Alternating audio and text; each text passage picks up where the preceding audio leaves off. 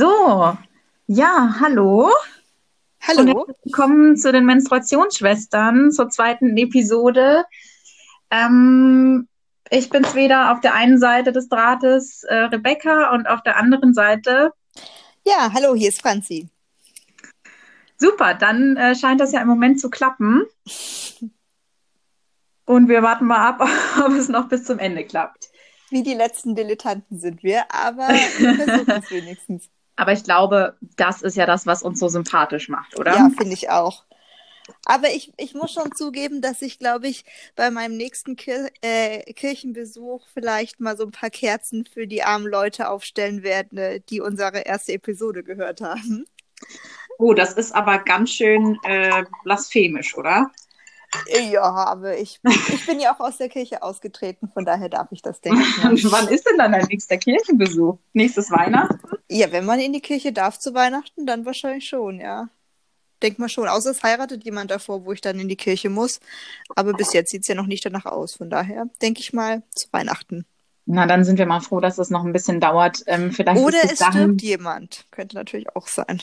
Ja, das wollen wir mal nicht hoffen, aber vielleicht Nee. ist bis dahin unser Podcast so groß, dass wir dann gar kein Mitleid mehr mit den äh, armen Leuten haben müssen, die den hören. Und dann musst du auch nicht mehr beten oder Kerzen anzünden. ja, wahrscheinlich. Ja, liebe Franzi, ich trinke gerade ein Rosé. Mhm, Was ich Wasser. So? Du Wasser. Äh, Lei Okay. Leitungswasser. Na gut, es ist ja auch Sonntagabend. Ähm, da muss man vielleicht gar keinen Alkohol mehr trinken. Ja, ich hätte auch gar keinen Alkohol mehr, glaube ich, im Haus gehabt. Und so Oh. deswegen jetzt erst zum Späti gehen oder so. Shame on you, okay. Wenn ich das gewusst hätte, dann hätte ich dir natürlich was geschickt. Ja, aber weißt du, mit Glasflaschen und so wäre es ja auch schwierig geworden, nicht? Mit der Post Mhm. und so. Vor allem mit der Berliner Post. Also von daher ist es vielleicht ganz gut, dass ich äh, jetzt oder dass du mir nicht nochmal was geschickt hast. So ein Tetrapack Sangria oder so. Das Ja, trinkst du doch gerne. ja, das vor allem. Oder Lambrusco im Tetrapack. Das ist auch, auch ganz gut. Genau, also wir sind jetzt hier wieder zusammen und ähm, werden uns heute wieder über ein paar Themen äh, unterhalten, die uns äh, so in letzter Zeit beschäftigt haben. Ähm, der letzte Podcast ist ja jetzt tatsächlich schon über einen Monat her, was Mhm. aber eigentlich daran liegt, dass wir recht lange gebraucht haben, um den zu veröffentlichen. Ja, tatsächlich. Und es hat auch relativ lang gebraucht, bis wir irgendwie geschnallt haben, wie das überhaupt funktioniert und dass es dann doch ein bisschen komplizierter ist, als wir uns das so vorgestellt haben, nicht? Ja, das stimmt. Aber nichtsdestotrotz, wir haben es geschafft und äh, sind jetzt wieder hier äh, für euch, werte Zuhörerinnen und Zuhörer. ähm, genau. Ja, Franzi, ähm, dann fangen wir vielleicht schon mal gleich an. Mhm. Ähm, gibt's denn irgendwas, was, was, was du schon mal gleich sagen möchtest äh, zu dem Podcast? Hast du schon mal irgendwie was, worüber du sprechen willst? Oder soll ich anfangen? Nö, fang du erstmal an und dann schauen wir mal, wo wir hinkommen und dann werfe ich was ein. Alles klar. Ähm, ich wollte so ganz kurz einen kurzen Rückblick machen für alle, die das jetzt hören und das vielleicht nicht wussten. Ähm, zum einen haben wir jetzt Februar. Ähm, das ist auf der einen Seite eigentlich ganz gut, finde ich. Jetzt wird es wieder ein bisschen, die Tage werden ein bisschen länger. Es wird vielleicht auch irgendwann mal wieder wärmer, wobei im Moment ist es ja gerade sehr kalt, zumindest in Norddeutschland. Ähm, Berlin vielleicht auch. Ja, wir haben minus 11 Grad oder so und tendenziell Oh. Schneesturm und so. Oh. Also so richtig alpin ist es gerade, was ich echt ganz schön finde. Aber natürlich, deshalb bin ich auch heute nicht rausgegangen, weil ich mir dachte, ich schaue dem Schneesturm von drinnen aus zu. Da muss ich jetzt Ja. nicht vor die Tür. Absolut verständlich. Genau, das ist natürlich ähm, das eine im Februar. Die zweite wichtige Sache im Februar ist übrigens, dass ich im Februar Geburtstag habe. Ich denke mal, das muss man auf jeden Fall noch anmerken. Ja, unbedingt. Und dass du es schon hattest. hatte, Vergangenheit. genau. Wir verraten Also natürlich eine- nicht das Alter. Nee, ein Jahr älter und weiser geworden. Aber wir haben ja schon so ein bisschen in der Beschreibung unseres Podcasts über uns verraten, dass wir gar nicht mehr ganz so jung sind, obwohl wir uns so Mhm. wahnsinnig jung anhören. Also worauf ich eigentlich hinaus wollte, es ist Februar und es ist ähm, Black History Month. Genau. Ich weiß gar nicht, ob man das so mitbekommt, wenn man nicht auf Instagram unterwegs ist. Was würdest du sagen? Wahrscheinlich Hm. nicht? Nö, also auf Instagram habe ich das schon so mitbekommen. Mhm. Ähm, aber letztes Jahr oder so ist es mir, glaube ich, nicht so präsent gewesen, dass es jetzt ist. Und ich finde, jeder Monat, also es gibt ja immer neuere Erfindungen, so.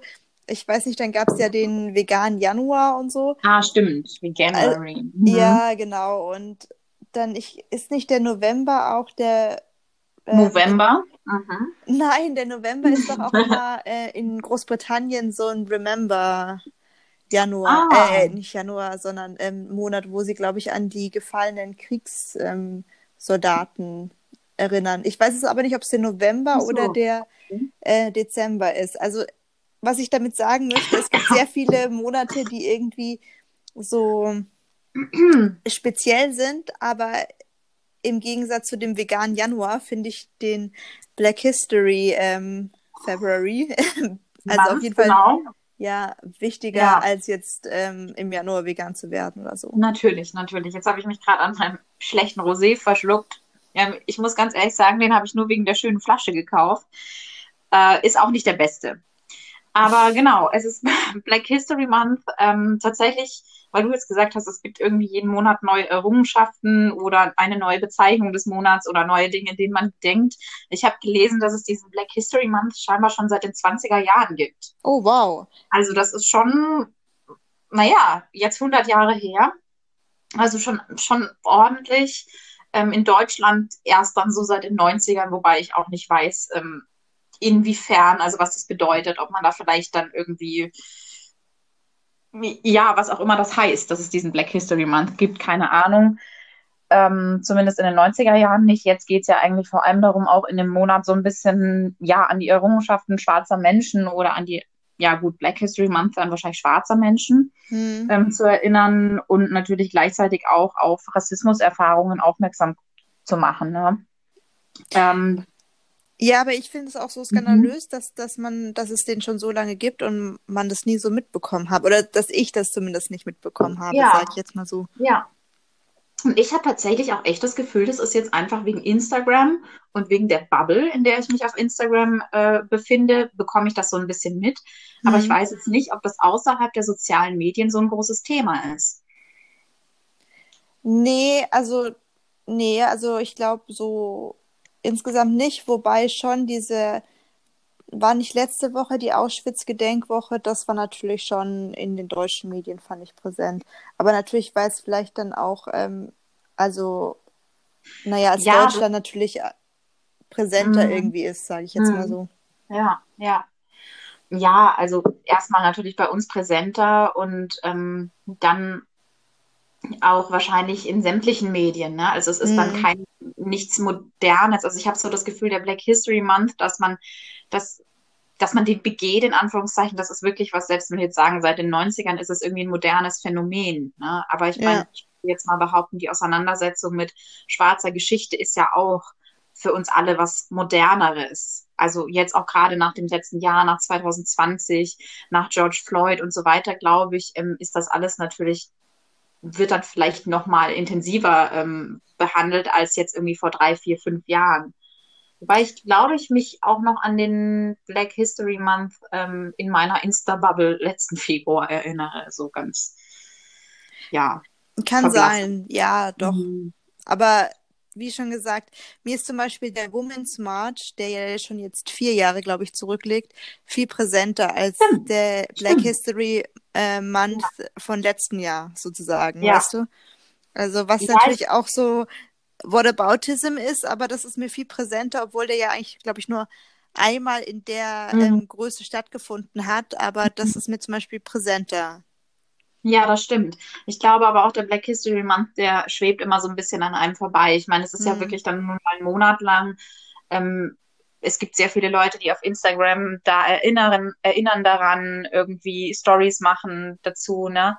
Ähm, und ich glaube, das, das war es dann irgendwie auch schon grob. Ich denke mhm. mal, irgendwie, wir können den Leuten als Tipp mitgeben für den Black History Month, vielleicht sich gerade jetzt besonders und natürlich auch im März und in allen anderen Monaten sich ähm, mit schwarzer Geschichte auseinanderzusetzen, mit äh, ähm, Errungenschaften schwarzer Persönlichkeiten, natürlich aber auch mit Kolonialismus, mit dem, was für eine Rolle eigentlich auch wir äh, gespielt haben. ähm, als Angehörige unserer Nation jetzt, sich zu informieren, zu reflektieren, vielleicht gerade jetzt auch Bücher zu lesen zu den Themen, gerade jetzt auch nochmal schwarze Persönlichkeiten zu unterstützen, wenn es irgendwas gibt, wie man sie unterstützen kann, indem man ihre Bücher kauft, indem man die Bücher liest, indem man Podcasts hört, indem man ja eben da gerade irgendwie ein besonderes Augenmerk dann darauf legt. Hm.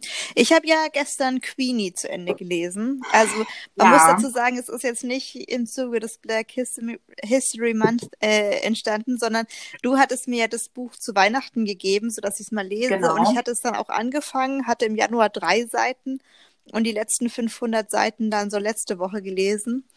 Und ich fand es wirklich ein ganz, ganz starkes Buch, weil das so auf einer persönlichen Ebene so berührt, finde ich.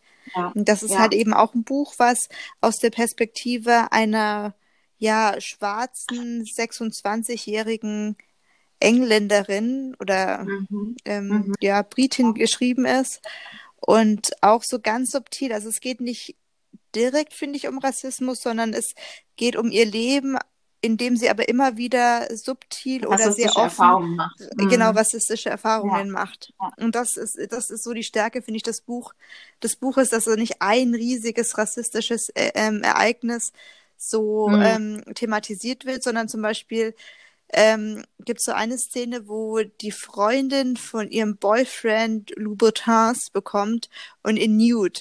Aber dieses mhm. Nude von den Louboutins ist natürlich nur für ja. weiße Frauen Nude. Und für ja, ähm, People of Color ist das halt nicht Nude, sondern einfach äh, nicht die falsche, also einfach die falsche ja. Hautfarbe. Und dann dachte ich mir auch so, ja, eigentlich wie, wie es jetzt immer mehr Foundation für alle Hautfarben gibt, sollte mhm. es eigentlich auch diese Schuhe, die in Nude sind, eigentlich auch in allen Hautfarben geben. Und wenn du das halt mhm. halt nicht bewerkstelligen kannst aufgrund von Produktions, äh, Kapazitäten, dann solltest du vielleicht auch dieses normale Nude aus deinem ähm, Sortiment streichen. Ja, und tatsächlich aber vielleicht auch Bezeichnungen verändern. Ne? Also hm. wenn du das nicht bieten kannst und sagen kannst, wir, wir, wir sagen, Hautfarben ist von bis, ist ein riesiges Spektrum an Hautfarben, was es gibt und nehmen da auch andere auf. Ähm, und wenn das nicht funktioniert, dann muss man sich eben auch diesen Begriff an diesem Begriff was verändern. Das mhm. ist ja mhm. auch so ein Punkt. Ich meine, was verstehen wir unter Hautfarbe? Da gibt's doch auch diese, diese Stifte, wenn dir das was sagt. Ja, ja. Genau, die, diese Stifte in Haut, genau, und es gibt ja dann noch so ein Unternehmen, ich glaube, die spenden auch einen ganz großen Teil von den Einnahmen, die dann eben Stifte in Hautfarben, also wirklich in allen Hautfarben, natürlich sind es nicht alle Hautfarben, das ist klar, aber die in, in zwölf verschiedenen Hautfarben dann da auch Stifte verkaufen. Ähm, ja, um da auch dafür zu sensibilisieren, was, was bedeutet Hautfarbe eigentlich. Und ich ja. fand, also du hast eigentlich recht mit Queenie, es, es geht natürlich ganz stark um diesen Alltagsrassismus. Es ist natürlich nicht das, das ist eigentlich das, was sich durch das ganze Buch durchzieht. Ähm, was ich natürlich wahnsinnig belastend ist, sind eigentlich diese, finde, sind eigentlich diese ganzen ähm, sexualisiert, also das, diese ganzen sexualisierten Übergriffe, die mm, sie irgendwie ja. erleben muss. Ne? Und, und auch dieses, dass du immer wieder siehst, ähm, ja, wie sie irgendwie fetischisiert wird, ne? Dieser, ja. dieses, dieses in Anführungszeichen exotische, ja, dass sie hat und dann immer dieses, es wird dann betont, ja, ähm, hier mit ihrem tollen Hintern und so weiter und so fort und wie dann diese diese Typen dann irgendwie darauf abfahren und dass dir eigentlich das ganz die ganze Zeit beim Lesen so ein absolut ungutes Gefühl gibt. Ja. Also ja, aber auch, auch zum Beispiel mhm. ihre Beziehung zu ihrer ähm, Chefin, also der Redakteurin oder ihrer ja, ja mhm. direkten mhm. Vorgesetzten, wenn sie Themen pusht oder pitcht, dass mhm. sie dann immer gesagt bekommt, ach nein, ja, ihr Schwarzen, das ist nicht aktuell genug, so nach dem Motto. Mhm. Ja, und und ja. das fand ich auch schon so, ja, das ist ja auch eine Form von Alltagsrassismus, einfach nur, weil du selbst das Problem nicht hast, zu denken, es wäre nicht aktuell irgendwie. Ja, ja, ja. Also ich glaube, das Buch können wir nur absolut empfehlen. Mm, es genau. ist auch nochmal ein totaler Augenöffner in vielerlei Hinsicht. Und ähm, ich finde es toll, also ich finde es wahnsinnig toll und ich finde es auch einfach toll, dass es in dieser Romanform geschrieben ist. Ne? Es gibt wahnsinnig viele Sachbücher zu dem Thema, aber das, wo du wirklich mitbekommst und mit dieser Person wirklich irgendwie so auf eine Art und Weise auch total mitfühlen kannst, obwohl wir ja überhaupt nicht in dieser Position sind. Ne? Ähm, Und auch dieses Buch, was du mir noch geschenkt hast, dieses Mädchen, Frau etc. Ich finde diesen Titel total komisch, ehrlich gesagt. Ja, ich habe mich auch, als ich diesen Artikel in der Zeit gelesen habe, dachte ich mir so, ist das jetzt der Romantitel oder ist es jetzt nur die Überschrift für, das, dieses, ist ja, das ist ja, für, für, diesen Roman und der heißt irgendwie anders oder so. Wobei ich ja mal gehört habe, dass ähm, zum Beispiel Autorinnen und Autoren gar nicht so viel Mitspracherecht haben, was irgendwie das Cover und auch Romantitel angeht oder Buchtitel. Ja, weißt du, was mir ja. auch aufgefallen ist? Der, also der, der, das Cover ist so ähnlich wie von Queenie. Stimmt. Das ist auch irgendwie ja, weiß ist nicht. okay, ist ja ein schöner, mhm. schöner, schönes Cover. Aber wo ich mir auch dachte, haben sie das bewusst gemacht, sodass man gleich checkt, okay, es geht um, um People of Color und um Feminismus und ähm, also so, dass man gleich so seine, seine, seine Bubble anspricht mhm. oder ähm, ist es vielleicht jetzt auch einfach nur Zufall? Also das, da habe ich mich auch gefragt, äh, habe ich mich auch gefragt. Aber auch der Titel, ich meine, welcher ähm, Verleger denkt sich, ah, das ist aber ein catchy Buchtitel. Dann, ja, also, ja, ja. Finde ich tatsächlich auch, sehe ich irgendwie auch kritisch im Englischen ist der Titel ja tatsächlich genauso, nur auf mhm. Englisch. Also es ist nicht irgendwie blöde deutsche Übersetzung. Und ähm, es ist dann, also ich, ich finde auch, ich weiß auch nicht, ich meine, es ist irgendwie ein tolles Cover. Ähm, es ist irgendwie total ästhetisch. Ich weiß aber nicht, ob das der Sinn des Ganzen ist, dass es ästhetisch ist. Und dann, dann gibt mir das irgendwie so das Gefühl, es ist nichts Neues, da könnte ich auch bei Queenie bleiben, habe das gelesen und weiß schon alles. Ähm, obwohl das überhaupt nicht der Fall ist. Und klar, irgendwie hintergründig ist es natürlich auch. Es geht um schwarze britische Frauen, also auch wieder wie bei Queenie. Es spielt ja auch in Großbritannien. Aber ähm, es ist natürlich trotzdem, es spricht ganz anders für sich. Also ähm, ja, tatsächlich habe ich das ja in äh, She Said Books gekauft, das Buch.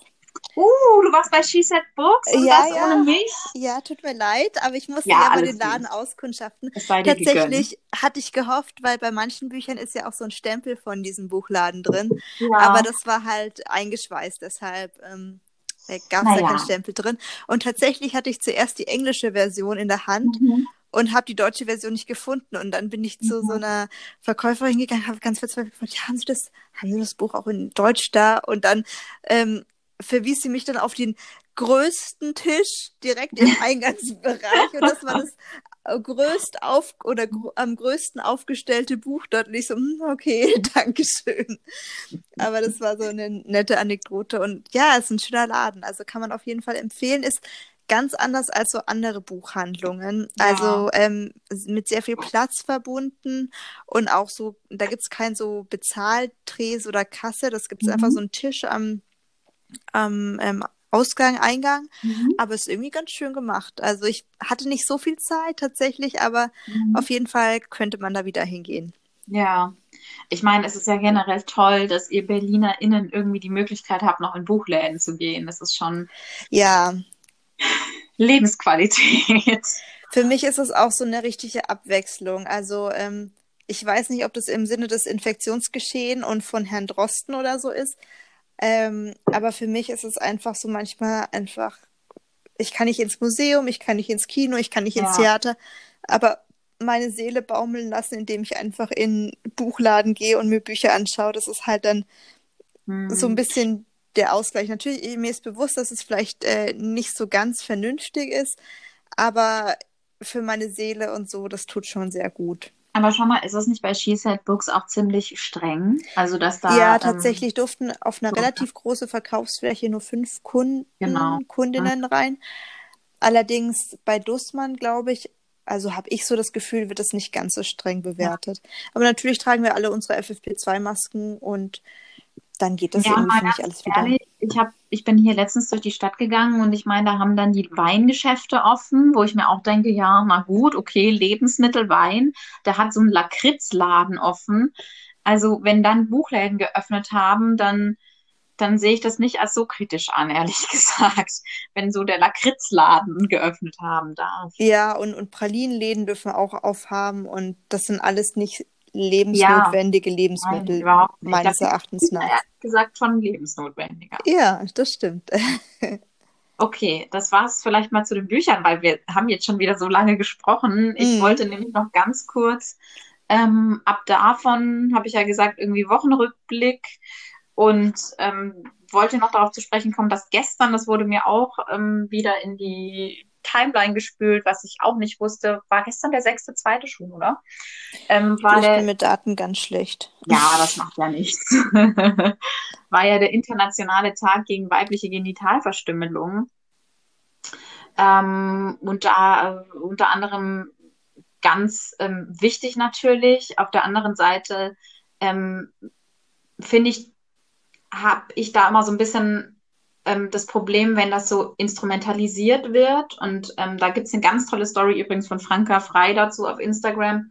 Ähm, instrument instrumentalisiert in dem Sinne, dass man sagt, ja gut, in Deutschland passiert das ja gar nicht, aber im bösen äh, afrikanischen und arabischen Raum so. Ja? Also mhm. irgendwie so instrumentalisiert im Sinne von, okay, das könnten, spielt vielleicht tatsächlich rechten RassistInnen und so mhm. weiter in die zu sagen, ja, das orientalische Patriarchat, wie auch immer da passiert. Ja, so die Verteidigung des Abendlandes und so. Okay, verstehe. Genau, und ich glaube, das ist halt total wichtig, das irgendwie in mind zu keepen.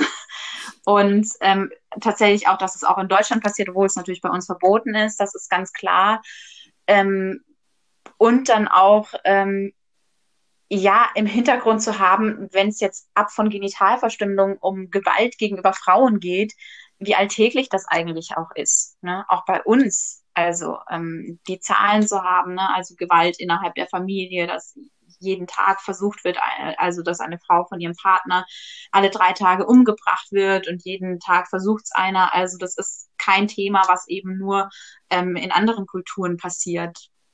Und dann finde ich auch irgendwie total ähm, was jetzt auch Genitalverstümmelung angeht, irgendwie auch ganz krass eigentlich nochmal. Ich hatte das ja auch ähm, bei uns bei ähm, Instagram auf unserem Account äh, geschrieben mit dieser Klitoridektomie, der Entfernung der Klitoris, dass das scheinbar auch in Deutschland noch bis in die 50er Jahre rein gemacht wurde als Behandlung äh, gegen Hysterie. Also das ist jetzt auch noch nicht so lange vorbei und es ist ja dann was sehr, sehr Deutsches. Mm, also ja, ja. Freud, Oder ja deutsch-österreichisches. Deutsch-österreichisch. Freud ja das auch ähm, äh, gepusht hat, genau, die Theorie. Studiert hat, ne? Ja. Also das könnt ihr euch bei uns auf dem Instagram-Account nochmal genauer durchlesen. auch googeln. ja, also wichtig auf jeden Fall darauf hinzuweisen, weibliche Genitalverstimmung ist grausam, es ist vor allem grausam, weil abgesehen davon, dass es natürlich Wahnsinn ist, was da äh, gemacht wird, die sehr viele Frauen auch versterben. Ähm, aber ähm, keep in mind, es ist kein Mittel, um irgendwie ähm, rassistisch zu agieren. So. Ja, hast du noch? Ja, gerne. Ach so, ja, also ich, also letzte, in der letzten Zeitausgabe, also nicht in der aktuellen Zeitausgabe, ja. sondern in der Form äh, in der Woche davor. Tatsächlich ist mir ja dieser Artikel schon am Donnerstag auf Arbeit ähm, aufgefallen, nachdem ich äh, so ein bisschen im Internet rumgesurft habe. Und dann ist der mir schon aufgefallen, der war aber hinter so einer Paywall ähm, verborgen. Mhm. Und ich kaufe mir eigentlich in relativ unregelmäßigen Abständen die Zeit und dann dachte ich mir, okay, die muss ich mir kaufen. Und der Artikel trug halt den, die Überschrift äh, Männer First. Und dann habe ich den gelesen und im Prinzip ist das anscheinend ein relativ gebildeter Mann, weil Anscheinend hat er Physik studiert und das ist ja doch ein relativ schweres Fach. Und der hat ähm, in diesem Plädoyer, nennt er das, begründet, warum denn Männer äh, zuerst geimpft werden sollten. Und mhm. äh, dann dachte ich mir, ja, vielleicht ist es einfach nur eine provokante Überschrift und dann äh, ist es ein relativ fundierter, guter Artikel oder so. Aber fand ich tatsächlich nicht. Also er begründet das mit, dass Männer sich zum Beispiel weniger die Hände waschen und deshalb halt äh, früher versterben und mehr versterben, dass Männer ein Immunsystem haben, was halt schneller altert, weswegen die Sterberate ähm, im Alter bei Männern, die an Corona versterben, halt höher ist.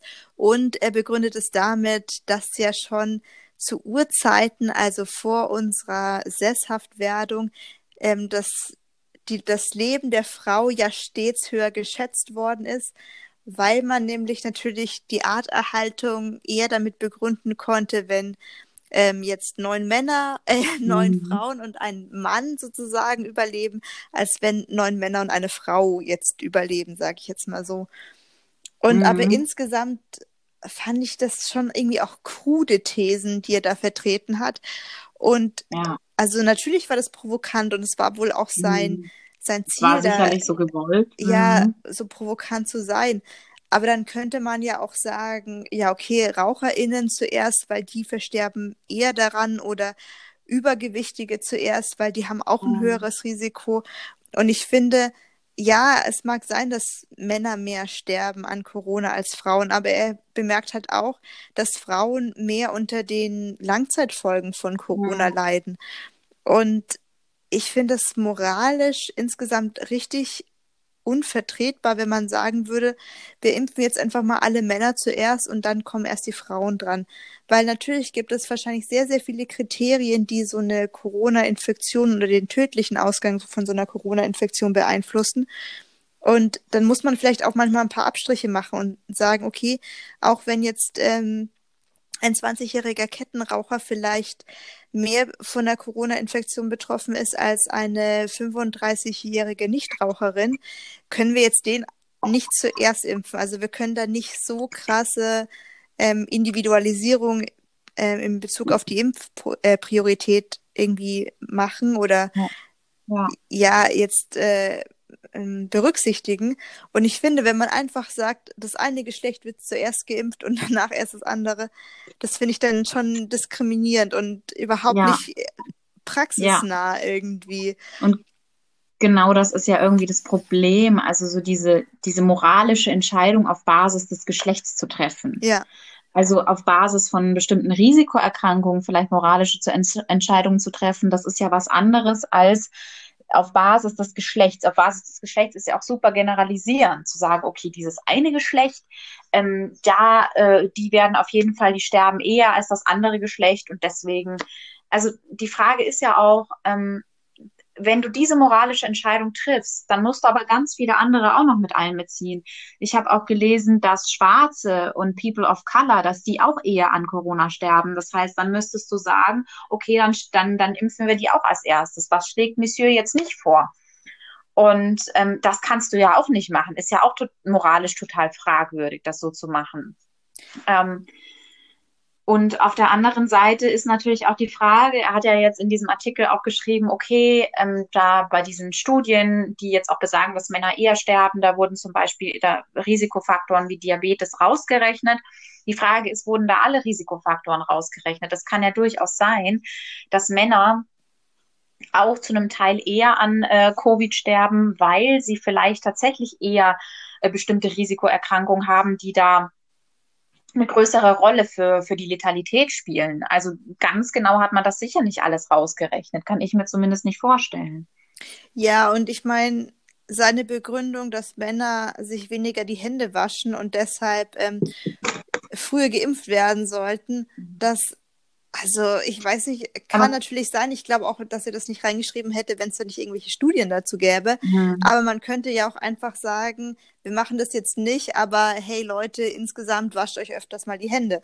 Also das wäre ja mal ja, eine Sache, die man. Das wäre eine Maßnahme. Ja, eine Maßnahme, die ich dann für sinnvoll erachten würde. Und dann müsste man halt einen Werbeclip schalten, der vielleicht mehr die männliche Bevölkerung mhm. anspricht, im Sinne von ich weiß es nicht, aber da, da ließe sich bestimmt was machen, ohne dass man diese Impfpriorität so durchsetzen würde. Und also das ist für mich auch kein Argument zu sagen, Männer waschen sich seltener die Hände und müssen deswegen eher geimpft werden. Also was ist das denn für ein Argument? Dann muss man doch, dann, also Männer sind ja mündige Menschen, die können ja auch wohl äh, mal überlegen, okay, Virus, vielleicht sollte ich mir öfter die Hände waschen. Ja, genau. Also das sind ja Entscheidungen, die die von selbst treffen können. Ich würde mal behaupten, die meisten Männer würden sich als so schlau bezeichnen, dass sie da auch noch nicht mal einen Werbespot dafür brauchen brauchen, der ihnen das mitteilt, dass sie öfter die Hände waschen sollen. Ja. Also, das tut mir leid, aber diese Argumentation ist so schwachsinnig. Andere Argumentation mag vielleicht irgendwie noch Hand und Fuß haben, aber diese Argumentation ist absolut schwachsinnig. Ne? Und auch dann noch diese Aussagen mit dem Männer gehen weniger zum Arzt und so weiter. Ja, das mag stimmen, aber das hat jetzt hier mit Covid. Es ist auch eine Ausnahmesituation. Ähm, Ja, und ich, Das- das- und ich denke mal, also diese Covid und die ganze Symptome, die man haben kann und die Problematik und die Dramatik, die dahinter steckt, die wurde jetzt im letzten Jahr ja so durch die Medien gepeitscht, dass selbst Männer sich bewusst werden sollten, dass man vielleicht, wenn man diese Symptomatik hat, vielleicht mal beim Arzt vorbeischauen sollte. Also man kann nicht sagen, ja, die Männer, die gehen ja erst zum Arzt, wenn sie, weiß nicht, wenn sie schon ein Herzkammerflimmern haben oder so. Das finde ich ist nicht so der Fall oder zumindest ist es vielleicht der Fall, aber die, also man kann nicht sagen, die sind unwissend, sondern man kann schon vermuten, dass wenn man jetzt denkt, oh, man hätte vielleicht Symptome, dass man dann vielleicht zum Arzt geht, weil man das ja schon ein Jahr lang durch die ganzen Medien hat, äh, mitbekommen hat, so. Und weißt du, was ich auch, also ich meine, er, er schreibt das ja bewusst provokant, aber ähm, gerade diese Sachen mit den, seinen Aussagen, dass er schreibt, individuelles männliches Leben war seit jeher weniger wert. Ähm, Frauen wurden immer stärker geschützt als Männer. Ich fühle mich da total verarscht eigentlich von solchen Aussagen. Ja. Ich denke mir nur so, hast du eigentlich überhaupt mal irgendwas mitbekommen? Weil mal ganz ehrlich, ähm, warum werden denn in Ländern wie äh, China Ein-Kind-Politik, warum werden da gerade die weiblichen äh, Feten, Embryonen abgetrieben? Ja, warum war es seit jeher weniger wert, ähm, ein Mädchen zur Welt zu bringen als einen Jungen? Ja, oder, Und, oder ähm, warum durften erst seit 1971 Frauen in der Schweiz wählen? Also, Ja, oh Gott, ja. Und auch, auch diese andere Aussage, ich meine, ich weiß nicht, ich frage, glaubt er sich das wirklich, wenn er schreibt, auf der Titanic ähm, sind die Frauen und Kinder zuerst als auf die Rettungsboote äh, gebracht worden, weil ihr Leben mehr wert war? Nein, sondern weil man sie für verweichlicht und schlach, äh, schwach gehalten hat und gedacht hat, dass sie das ganz sicher nicht überleben werden, während die tollen, starken Männer vielleicht so ein bisschen Eiswasser überleben Ja. würden eventuell. Also das ist ja nicht der Grund. Es geht ja eher darum, dass man meinte, Frauen und Kinder sind schwächer. ja, ja, ja. Und also, ja, Also ich fand, die Argumentation war deshalb, oder dieser Artikel war deshalb so tricky, weil er ja so vermeintlich wissenschaftlich geschrieben war und natürlich auch an, in Ja, ja. Teilen wissenschaftlich bestimmt war. Aber Klar, er dass hat die Schlussfolgerung, die er da ähm, gezogen hat, halt dann doch irgendwie sehr, sehr subjektiv und sehr ähm, patriarchal irgendwie klang. ja, Und Ja. wo ich mir auch dachte, dass er sich das alles so ein bisschen zurechtgebogen hat, damit das so in Mhm. sein Plädoyer passt. Und natürlich, Mhm. vielleicht macht das jeder so, jeder Journalist, die Studien so ranzuziehen, dass es halt für die Schlussthese passt. Allerdings fand ich das dann da in dem Artikel schon sehr konstruiert. Und was mich gewundert hat, und wahrscheinlich ist es eher so, weil der Artikel sehr klein war und vielleicht auch nicht äh, Headline ähm, in der Zeit Mhm. war, aber mich hat das so gewundert, weil ähm, der war schon präsent auf der Zeit Online-Ausgabe und der war auch schon Mhm. sehr gleich im ersten Teil der Zeit, dass da keinen Shitstorm gab, dass es da gar keine Resonanz gab. ich habe auch, Und ich ich hab habe mich auch immer- total gewundert. Ja, und ich habe mich dass immer gedacht, so, ja, dazu der muss doch jetzt mal kommen, der muss doch jetzt mal kommen. Und dann war schon Mitte Ja. der Woche und dann dachte ich mir so, oh, der, der kommt nicht mehr, der Shitstorm. Mhm. Und das hat mich Ja. so gewundert. Und eigentlich müsste ich mir die aktuelle Zeit kaufen, ob da irgend so ein Leserbrief oder sowas da. Ähm, Ich habe ja die aktuelle Ja, Zeit. genau. Franzi, ich habe die nur ein bisschen durchgeblättert, aber ich kann mal bei, bei den Leserbriefen schauen. Aber gut, ja. Weil ich glaube, so, also da müsste es doch bestimmt ein paar Leute geben, die sich wirklich darüber aufgeregt haben. Und ich frage mich auch, wie man in der Redaktion das so drucken kann. Ja. Wahrscheinlich schon, um irgendwie so ein bisschen Aufmerksamkeit zu generieren und so ein bisschen provokante Inhalte zu bringen. Weil ich kann mir nicht vorstellen, dass auch. jemand gedacht hat, boah, der Artikel ist ja so gut, ich finde ihn Mhm. ja richtig gut und der ist ja überhaupt nicht provokant und irgendwie auch frauenverachtend. Deshalb drucken wir den jetzt einfach mal so eins zu eins ab. Und das ist ja ein wirklich guter Beitrag zur, zur aktuellen Diskussion. Das kann ich mir irgendwie nicht vorstellen, sondern ich glaube, da wurde schon auch irgendwie auch mit der Überschrift sehr provokant auf Provokation gesetzt, aber dann der vielleicht Klar. erwünschte Shitstorm blieb halt dann aus. Und das fand ich Ja. dann auch ja. Sehr merkwürdig, dass das nirgendwo nochmal aufgegriffen worden ist, so nach dem Motto, okay, Impfen läuft jetzt vielleicht auch nicht so gut in Europa, aber äh, welchen Bullshit ähm, der Typ ver verbreitet, äh, da, da distanzieren wir uns davon. Mhm. Und ja, also ich glaube, den einzigen, der dir Artikel aufgefallen ist, sind wir so, aber wir haben halt nicht so eine große Reichweite, was ja auch okay ist. Aber das würde mich wirklich interessieren, ob es da nicht in den Leserbriefen ein paar mhm. ähm, wütende Frauen gab, die da vielleicht mal, oder auch Männer, die vielleicht mhm. auch mal mhm. gemeint haben, so was, was das für ein Bullshit eigentlich ist. Und da finde ich, ist es ja auch eine ganz Überleitung, ganz gute Überleitung zu unserem nächsten Thema äh, bezüglich Shitstorm. Weil nämlich ja. die Dynamik eines Shitstorms ist ja sehr interessant, weil vor, ich weiß nicht wann war das letztes Jahr, wurde ja diese WDR-Folge, die letzte Instanz, ja schon, mhm. schon zum ersten Mal gesendet. Und es gab überhaupt keine Reaktion darauf und überhaupt kein Feedback in den Medien. Und jetzt erst, nachdem es da anscheinend eine Wiederholung gab, ist die ja so hochgepusht worden. Ja, also um nochmal ganz kurz zusammenzufassen, es gibt äh, so eine, in Anführungszeichen, Talkshow, die letzte Instanz ähm, wo äh, so ein paar äh, Menschen zusammensitzen und irgendwelche Themen bewerten, Man, so in letzter Instanz ähm, über irgendwas äh, sprechen und das im Endeffekt bewerten. Man muss sagen, das sind halt keine Experten oder Expertinnen, genau. wie das jetzt genau. zum Beispiel, ich würde mal sagen, in so herkömmlichen äh, Talkshows wie Anne Will ja. oder äh, Maischberger, da wird ja von vermeintlichen Experten genau, werden, und Politikern genau, und AktivistInnen genau. das so genau. also besprochen. Ja. Aber da waren es ja letzten Endes C-Promis. genau, da waren es, ja, Thomas Gottschalk, keine Ahnung, ist ja C-Promi egal. Das waren ja, irgendwelche. Inzwischen schon, finde ich. Inzwischen wahrscheinlich schon, alternder, grauer. Weißer Mann. Weißer Mann. Ähm, wobei es gab schon mal eine Folge der letzten Instanz, da ging es dann um Behinderung und da war ähm, jetzt, weiß ich nicht, ob Aktivistin, aber natürlich eine Betroffene da. Also ähm, Christine Urspruch heißt die, ne? Also die auch beim, beim Tatort mitspielt, die das Sams gespielt hat. Ähm, ja, aber das tut jetzt nichts zur Sache. Also es geht darum, es waren irgendwelche Leute da, die sich zu diesem Thema geäußert haben. Niemand, der selbst davon betroffen war und auch keine ExpertInnen.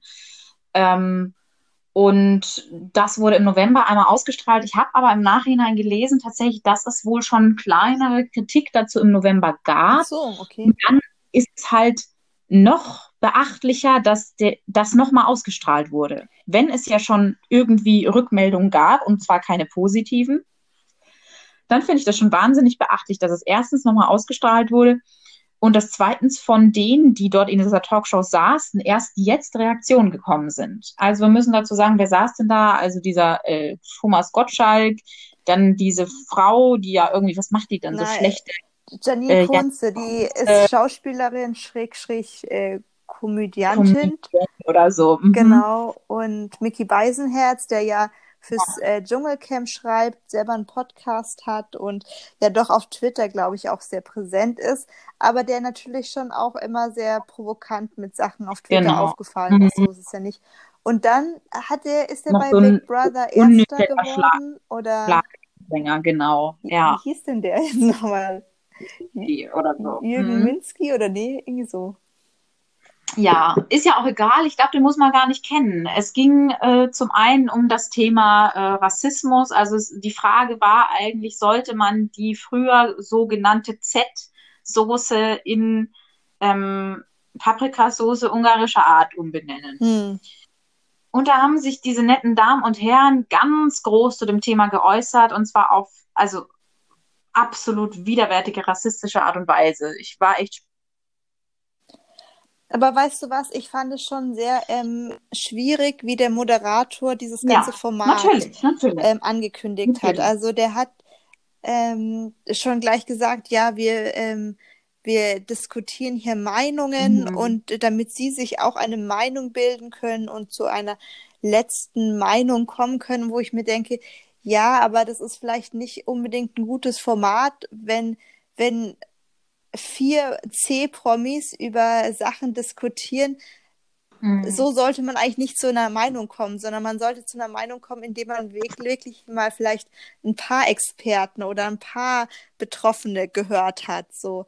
Also ich fand dieses ganze Format schon so ein bisschen fragwürdig. Ich kannte das auch überhaupt nicht und war ein bisschen schockiert an, von mhm. dem Format an sich und auch Also ich fand auch diese Mats, die sie am Anfang eingespielt haben, dazu auch schon ein bisschen voreingenommen. Also da wurde so, ich fand auch schon sehr mit so einem Augenverdrehen äh, über die ja. Umbenennung benannt, äh, so gesprochen ja. und sehr ähm, provokant auch schon Leute zitiert. Also das hat mir schon gar nicht gefallen. Ich fand, aufgrund dieser Mats war das dann auch schon so, ähm, war man so voreingenommen, dass man vielleicht auch als Teilnehmer dieser Show schon wusste, in welche Richtung man argumentieren ja. sollte oder ja. so irgendwie. Also, Und ich glaube auch letzten Endes, dass die Leute, die da sitzen, also diese drei oder vier C-Promis, natürlich auch wussten, welches Publikum sich das anguckt.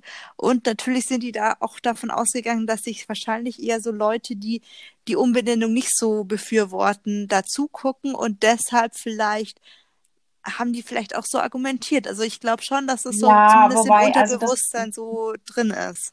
Also das ist jetzt aber eine Entschuldigung, finde ich. Also ja, das wäre jetzt eine nicht eine Entschuldigung, aber ich finde schon, dass der WDR ist jetzt eher so ein Sender, der von, sagen wir mal, sehr alten Leuten konsumiert wird.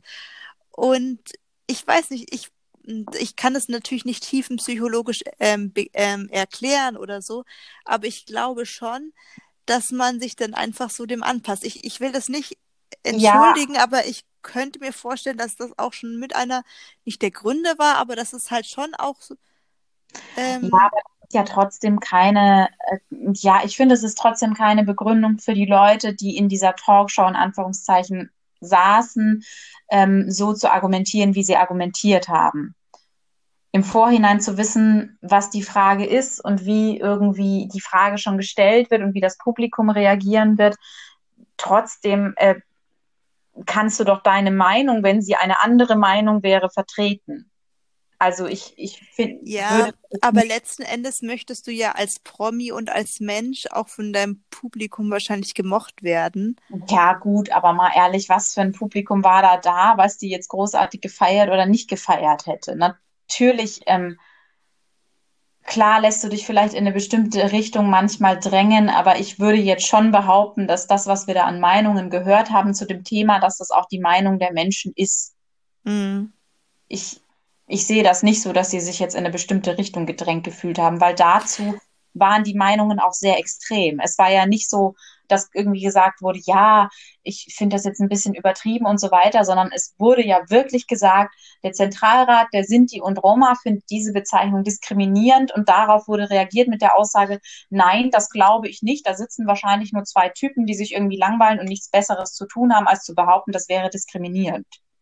Das war jetzt nicht, okay, ich finde das alles ein bisschen übertrieben, aber naja, sondern das war ja wirklich eine ganz klare Aussage in der Hinsicht. Ja, ich finde es auch total unmöglich und ich finde auch richtig, dass es da so einen Shitstorm gab. Äh, ich finde es nur noch eigentlich schlimmer, dass es erst diesen Shitstorm gab, nachdem das wiederholt, zum wiederholten Male ausgestrahlt worden ja. ist. Und dass es halt nochmal ausgestrahlt wurde und dass die Leute erst jetzt darauf reagiert haben und dann finde ich zum Teil sehr fadenscheinig, ehrlich gesagt. Also diese Janine Kunze hat ja dann auch so einen, so einen Entschuldigungspost auf Instagram veröffentlicht und hat dann geschrieben, ich habe jetzt irgendwie den ganzen Tag darüber nachgedacht und mir ist klar geworden, was ich falsch gemacht habe. Und da habe ich mir natürlich gedacht, Mensch, du hast da solche Aussagen von dir gegeben und jetzt ist dir auf einmal alles wie Schuppen von den Augen gefallen. Ähm, Glaube ich nicht. Und dann haben da natürlich ganz viele Leute auch selbst Betroffene darunter geschrieben und ähm, haben gesagt, na gut, das ist jetzt schon irgendwie, nehmen wir dir jetzt nicht so ab. Und dann kam von ihr auch nochmal eine Aussage, ähm, also Rassismus und Schubladendenken ist mir komplett fremd. Und dann bei der Aussage habe ich mir gedacht, na gut, du hast es nicht verstanden. Weil dann ja, würdest genau. du nicht sagen, dass Rassismus und Schubladendenken dir fremd ist, weil das Leute, die sich eben gerade mit dem Thema auskennen und sagen, na gut, ich habe vielleicht was falsch gemacht oder ich habe vielleicht rassistisch agiert schon mal, die würden sowas halt nicht von sich geben. Die wissen, dass wir eben rassistisch auch äh, sozialisiert wurden und dass wir alle eigentlich nonstop in Schubladen denken. Ja, genau. Also wenn sie sich ernsthaft damit befasst hätte, dann wäre es schon oh. so die Erkenntnis gewesen, ja, wir sind alle kleine Rassisten und wir müssen aktiv einfach dagegen vorgehen, dass wir weniger rassistisch sind. So. Mhm. Und uns eben selbst reflektieren. Aber ich stimme dir zu bei dieser Aussage, dass irgendwie dieses Format problematisch ist, gerade für solche Themen, weil eben ähm, alleine dieses, wir stimmen, da wurde ja am Ende abgestimmt, Z-Soße ja oder nein. Und man musste seinen Zettel, seinen roten oder grünen Zettel hochhalten. Und das Publikum hat auch nochmal abgestimmt. Und ich meine, das sind Themen, da kannst du nicht einfach mit irgendeinem Zettel mit Ja oder Nein abstimmen. Da kannst du irgendwie Cola oder Spezi Ja oder Nein, das kannst du vielleicht noch machen, äh, aber halt nicht bei solchen Themen. Und genau das ist halt das Problem, wie du es vorher gesagt hast, wenn man jetzt irgendwelche funny Themen da auf den Tisch bringen würde, die halt äh, nicht diskriminierend sind oder niemanden verletzen, dann kann man das machen, aber so funktioniert halt nicht. Und ich, was ich auch noch spannend finde, das wurde ja anscheinend von einer Produktionsfirma produziert, wo äh, Frank Plasberg, ich weiß nicht, ob der mhm. Mitgründer ist, aber irgendwie ein sehr hochrangiger Mitarbeiter zumindest ist oder ähm, Mitchef oder so, wie man auch immer das nennt. Und ich finde auch, dass wenn man diese ganzen Talkshows äh, im öffentlichen rechtlichen vergleicht, die sind natürlich alle ziemlich schlecht, mhm. aber ich finde hart aber fair ist da wirklich schon richtig weit unten und mhm. auch sehr, also ich finde ähm, Frank Plasberg als Moderator auch immer ziemlich sehr konservativ voreingenommen tatsächlich. Mhm. Und ich finde, die Fragen, die er stellt, die sind halt dann nicht hart, aber fair, aber irgendwie voreingenommen. Mhm. Und das hat mich halt dann so null überrascht, dass irgendwie in der Produktionsfirma, die ihm oder wo er irgendwie beteiligt ist, dass die so ein Format oder so, so eine Fragestellung ja. bringen. Ja. Da dachte ich mir auch so, aha, also vielleicht bin ich jetzt davor angenommen und ich habe Vorurteile gegenüber Frank Plasberg und vielleicht war mhm. der auch mhm. gar nicht damit in, involviert oder verwickelt. Mhm. Aber letzten Endes dachte ich mir so, irgendwie hat es so zusammengepasst, dass das Format, ähm, wo ja eigentlich Politik ähm, diskutiert werden sollte, das aber dann trotzdem, finde ich, sehr in die ganzen konservativen Ecke irgendwie reinspielt, mhm. dass dieser Moderator auch an wiederum so ein Format beteiligt ist, das ja auch irgendwie ein Talk-Format ist, wo auch die so richtig rechte bürgerliche bürgerlicher Content ähm, diskutiert wird. Das fand ich so, das war so eine Parallele, wo ich mir denke, okay, vielleicht ja. ist es auch wirklich Zufall, aber es ist zumindest auch äh, spannend irgendwie und ja, fand ja. ich dann auch ja interessant. Obwohl ich habe mir noch keine anderen Folgen von der letzten Instanz angeguckt, als dass ich jetzt da ähm, letztendlich mhm. so ein Gesamtbild oder so habe, wo ich sagen kann, okay, das war jetzt ein Ausrutscher und sonst ja. diskutieren die aber auch nur, ob DSDS oder Dschungelcamp besser ist oder so. Das kann ich also, jetzt nicht beantworten. Ja, ich weiß auch nicht, ich habe mich auch schon gefragt, soll ich mir vielleicht mal andere Folgen anschauen?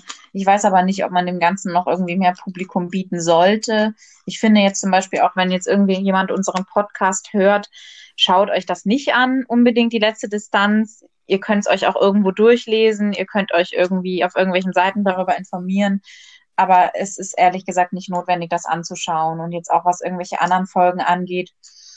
Ich weiß nicht, ob ich den noch Publikum, als Publikum für die da sein soll, den Publikum bieten soll. Wie gesagt, ich habe nur mal eben mitbekommen, es ging wohl auch um ähm, Behinderungen in einer Folge und da war eben dann auch eine Selbstbetroffene vor Ort, was ja schon mal irgendwie was Positives ist. Und da war wohl auch Thomas Gottschalk nochmal am Start. Scheinbar finden sie niemand anderen mehr. Thomas Gottschalk weiß auch nicht mehr, was er tun soll in seinem Leben, außer sich als Jimi Hendrix verkleiden und ähm, zu wissen, wie man sich als Schwarzer fühlt oder eben bei der letzten Instanz abhängen und sein Goldlöckchen-Senf irgendwie, irgendwie dazu zu geben. Ich glaube aber wahrscheinlich ähm, hätten die sehr viel anders da abgestimmt, wenn jetzt wirklich ein Betroffener von Rassismus da gewesen wäre und der da ähm, gesprochen hätte, dann hätten die wahrscheinlich alle aus Solidarität dem gegenüber und wahrscheinlich auch ähm, wegen der Nachvollziehbarkeit dessen, natürlich, was der wahrscheinlich natürlich. hypothetisch gesagt hätte, hätten die bestimmt anders abgestimmt. Ganz Obwohl klar. nichtsdestotrotz denke ich, dass wir da halt gesehen haben, was der Großteil der Bevölkerung denkt. Ja. Ich meine, wir, wir leben halt so in so einer urbanen Bubble, die sich halt dafür interessiert, aber auch ziemlich ignorant dann letzten Endes für die Probleme derjenigen sind, die vielleicht nicht in der Bubble sind. Und, und ich ja, glaube schon auch, dass, dass das schon auch so ein Großteil der Bevölkerung widerspiegelt, diese Meinung, die da präsentiert worden ist und die da zutage getreten ist. Ja, vielleicht auch in anderen Abstufungen, aber wahrscheinlich auf diese Art und Weise kann ich mir gut vorstellen schon. Und wir sind ja nicht nur in der in Anführungszeichen urbanen Bubble, sondern wir sind ja in der Bubble, die wir uns irgendwie selbst ausgesucht haben. Mm. Ja. ja. Aber weißt du was, ich glaube, weil ich jetzt gerade auf die Zeit geschaut habe, ich glaube, ähm, wir haben jetzt, wir sollten mal so in Richtung unserer Empfehlungen kommen, Ja. weil wir eigentlich auch schon bei, bei 40 Minuten oder auch schon drüber Ich hinaus glaube, schon sind. bei 50 sind wir angekommen. Äh, kann sein. ähm, genau. Was jetzt Empfehlungen angeht, eigentlich ist es ja ein Thema, das ich noch schnell unterbringen wollte und deswegen verpacke ich das jetzt als Empfehlung und zwar auch nochmal, was diskriminierungsfreie Sprache angeht. Ähm, was mir aus dem letzten Podcast hängen geblieben ist, da hatten wir so einen Moment, wo wir uns gefragt haben, ist denn das Wort behindert, darf man das denn verwenden? Weil irgendwie haben wir so, ne, also ich, ich höre das Wort behindert und es hat für mich irgendwie eine negative Konnotation. Und dann habe ich mich da jetzt mal ein bisschen informiert und ähm, vielleicht ist das das, was ich den Hörerinnen und Hörern auch äh, mitgeben möchte. Ähm, ja, erstmal, wenn ihr euch nicht sicher seid bei diskriminierungsfreier Sprache, informiert euch und ähm, bildet euch und versucht wirklich dann ähm, das aufzunehmen und das auch anzuwenden. Und ähm, ja, warum irgendwie der Begriff behindert für mich negativ konnotiert ist, ist wahrscheinlich auch, weil viele Leute behindert einfach als Schimpfwort verwenden, was ich ganz, ganz furchtbar finde, was ich sicherlich aber früher auch mal gemacht habe. Ähm, ist eigentlich ein Begriff, den man so total verwenden kann und auch sollte. Also behinderter Mensch oder auch Mensch mit Behinderung. Ähm, und ähm, es geht ja um die Person, deswegen sollte man nicht Begriffe verwenden wie der, die Behinderte, weil natürlich dann der Fokus wirklich nur darauf liegt.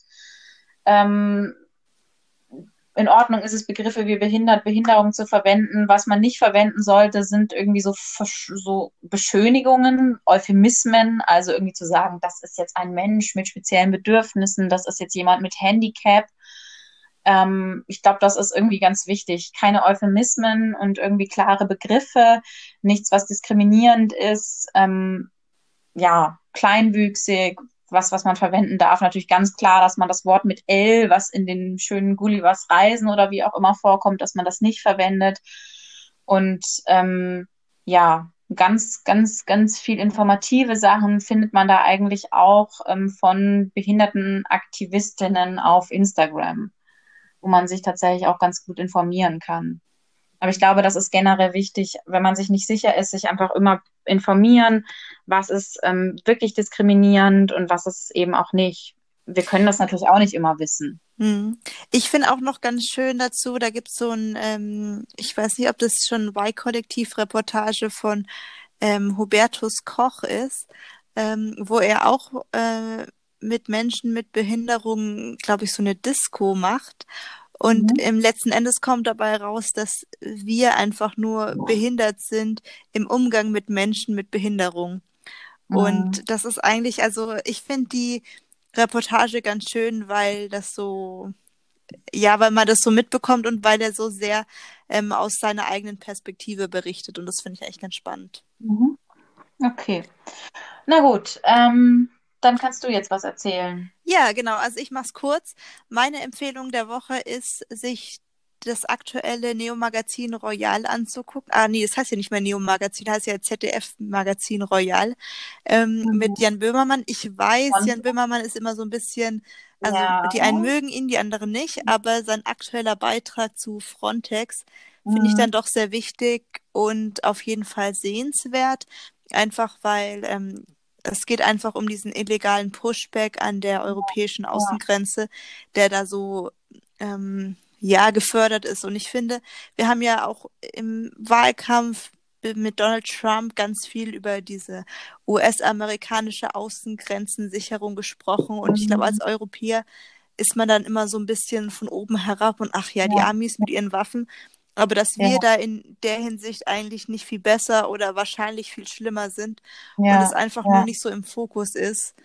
Deshalb finde ich, man sollte sich da vielleicht mal ein bisschen an die eigene Nase packen, sich das angucken und dann vielleicht auch mal überlegen, wenn man mal zu viel Geld hat, vielleicht an CI oder sowas ähm, zu spenden. Das ist eine. NGO, die halt versucht, diese Pushbacks von Frontex oder auch Mhm. andere ähm, Gesetzesverstöße zu dokumenti äh, dokumentieren. Und die werden halt massiv auch von der deutschen Regierung halt unter Druck gesetzt. Ja. Und deshalb ähm, schaut euch das an und ja, ist, glaube ich, wichtig, das einfach zu verbreiten. Okay, Ja, ja. das war's von mir. auch- Das war's von dir? Okay. Ja. Ähm, na gut, ich habe eigentlich auch nicht, nicht wirklich direkt eine Empfehlung der Woche, außer Leute, und das hat jetzt überhaupt nichts mit dem zu tun, was wir eigentlich immer inhaltlich in unsere äh, Podcasts versuchen zu packen. Leute, esst mehr Kuchen. Ich habe das die Woche gemerkt. Ähm, wenn das irgendwie geht, sich nach der Arbeit oder so mal ein fettes Stück Kuchen zu kaufen, ehrlich gesagt, am besten vegan. Veganer Kuchen ist super, schmeckt meistens auch genauso gut wie nicht Veganer und sich mal wirklich da was zu gönnen, sich zurückzulehnen und sich irgendwie versuchen schön zu machen, so gut das jetzt in der Zeit geht. Kann ich nur unterstützen. Absolut, ne? Ja, war's das dann jetzt äh, von unserer Seite schon, oder? Ja. schon, genau. Finde ich, war von unserer Seite. Sehr gut. Dann verabschieden wir uns von euch. Ja. Bis zum nächsten Mal an alle unsere wunderbaren treuen HörerInnen. wir freuen uns, wenn ihr uns auch beim nächsten Mal noch zuhört. Ähm, genau. Bis dann. Bis dann. Tschüss. Ciao. Tschüss.